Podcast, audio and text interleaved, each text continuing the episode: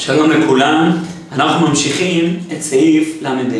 אתמול דיברנו על החילוק בין שכל לדמיון. מעלת השכל, המדייק, המיישב את הדברים באופן הראוי להם, שלכן האדם צריך להתחיל מהשכל, והשכל מדייק את הדמיון, ואת הדמיון החופשי, שפורץ את הגדרים, שהוא מוליד את התפילה ואת הניסים בעולם.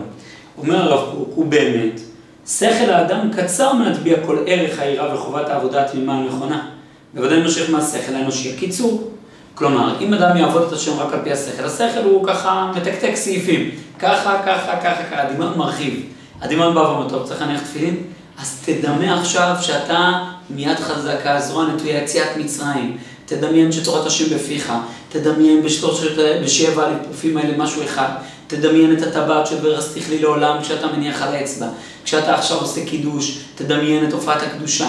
כשאתה עכשיו בתשעה באב באבלות, תשב על הרצפה כדי לדמות את הכאב, את החורבן ואת הנמיכות ואת אי העמידה שלך. כשאתה עכשיו רוצה להודות להשם תשתחווה.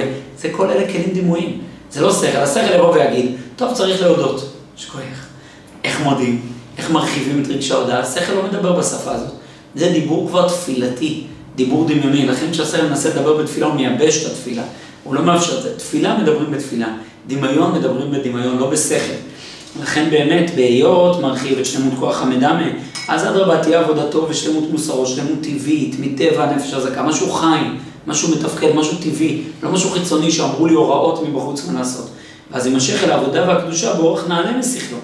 ובלא שאלת פי החשבון, יעשה כל דבר הנוגע לעבודת השם בזהות מופלאה ורגש נשגב. הוא לא שואל, טוב, מה הנהלים? מה החוקים? פרוס חובתי ואסנה. אלא אדרבה, התפרצות דימויית מפנימיותו, מחשקו הטבעי.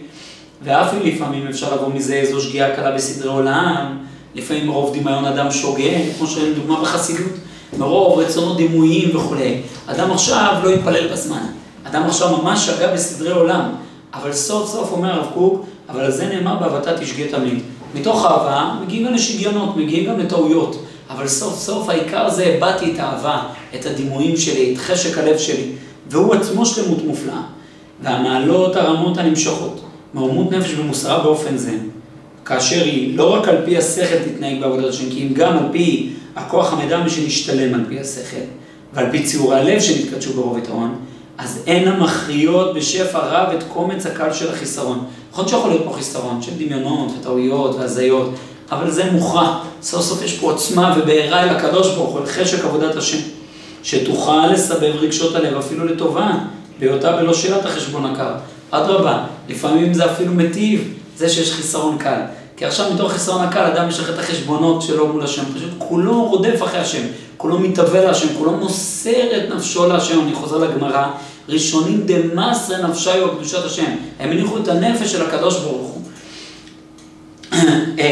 ולעומת זה החיסרון של מיעוט שלמות הכוח המדמה הוא גדול כל כך, עד שתואר החשבון לא יתקנו בשום פנים. כשאדם אין לו כוח המדמה תלמד מהיום עד מחר זה לא יעזור. החיים חסרים, הבעירה הפנימית, הדימויים, הציורים, השייכות, ההתרחשות הנפשית חסרה. כי חשבון האדם ושכלו לא הוא מהשיג אמיתת ערך העבודה האלוהית וחובת ההרגשה הליבית אליה ברוב עוז ותעצומו.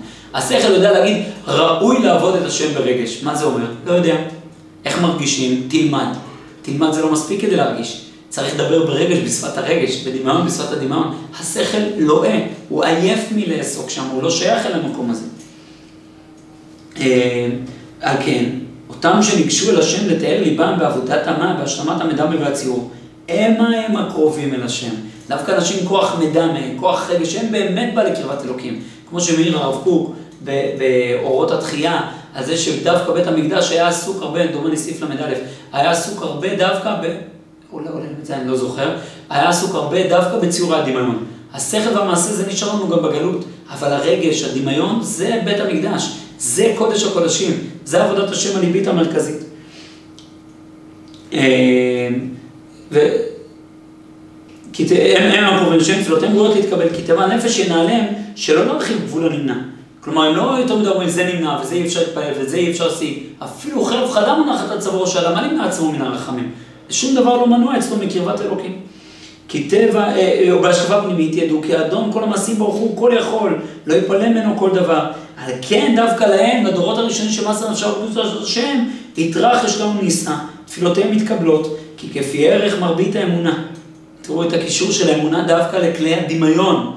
וקדושת מרבית האמונה, וקדושת הציור של טהרת הלב. האמונה היא נוגעת לדמיון, לזה שאני מדמה את עצמי כחי מתוך החיות האלוקית. ממילא אני לא נפרד מהשם, ממילא יש לי קדושת ציור, שרק הטבע הקדוש של הנפש קולע אל האמת בהשקפתו הטבעית הפנימית. הנפש שלי בטבעה מובילה אותי להשקפה הנכונה, אל המקום הנכון, אל החיות האמיתית. לא השכל, השכל רק בורר לי את הטעויות, לא החשבון ההגיוני. שאם השכל ההגיוני הוא משובח בעניינים מוגבלים, סוף סוף, קצר מראות גאות השם, דרכי טובי ויכולתו הבלתי בעלי תכלית. סוזו והשכל שייך לעולם השיעורים והגבולות, השכל הוא משער, הוא מגדיר, הוא מברר, ממילא בהשם הוא לא יכול להשיג. לית מחשבה תפיסה בכלל. מה תפיס? ובנה דליבה יהיו תפיס בי, ראותא דליבה יהיו תפיס בי, רצון הלב, חשק הלב, הם תופסים בהשם. עיקר קרבת אלוקים שלי דווקא בכלי הדמיון, הרגש, הרצון, המרחבים הפנימיים, ולא המרחבים השכליים.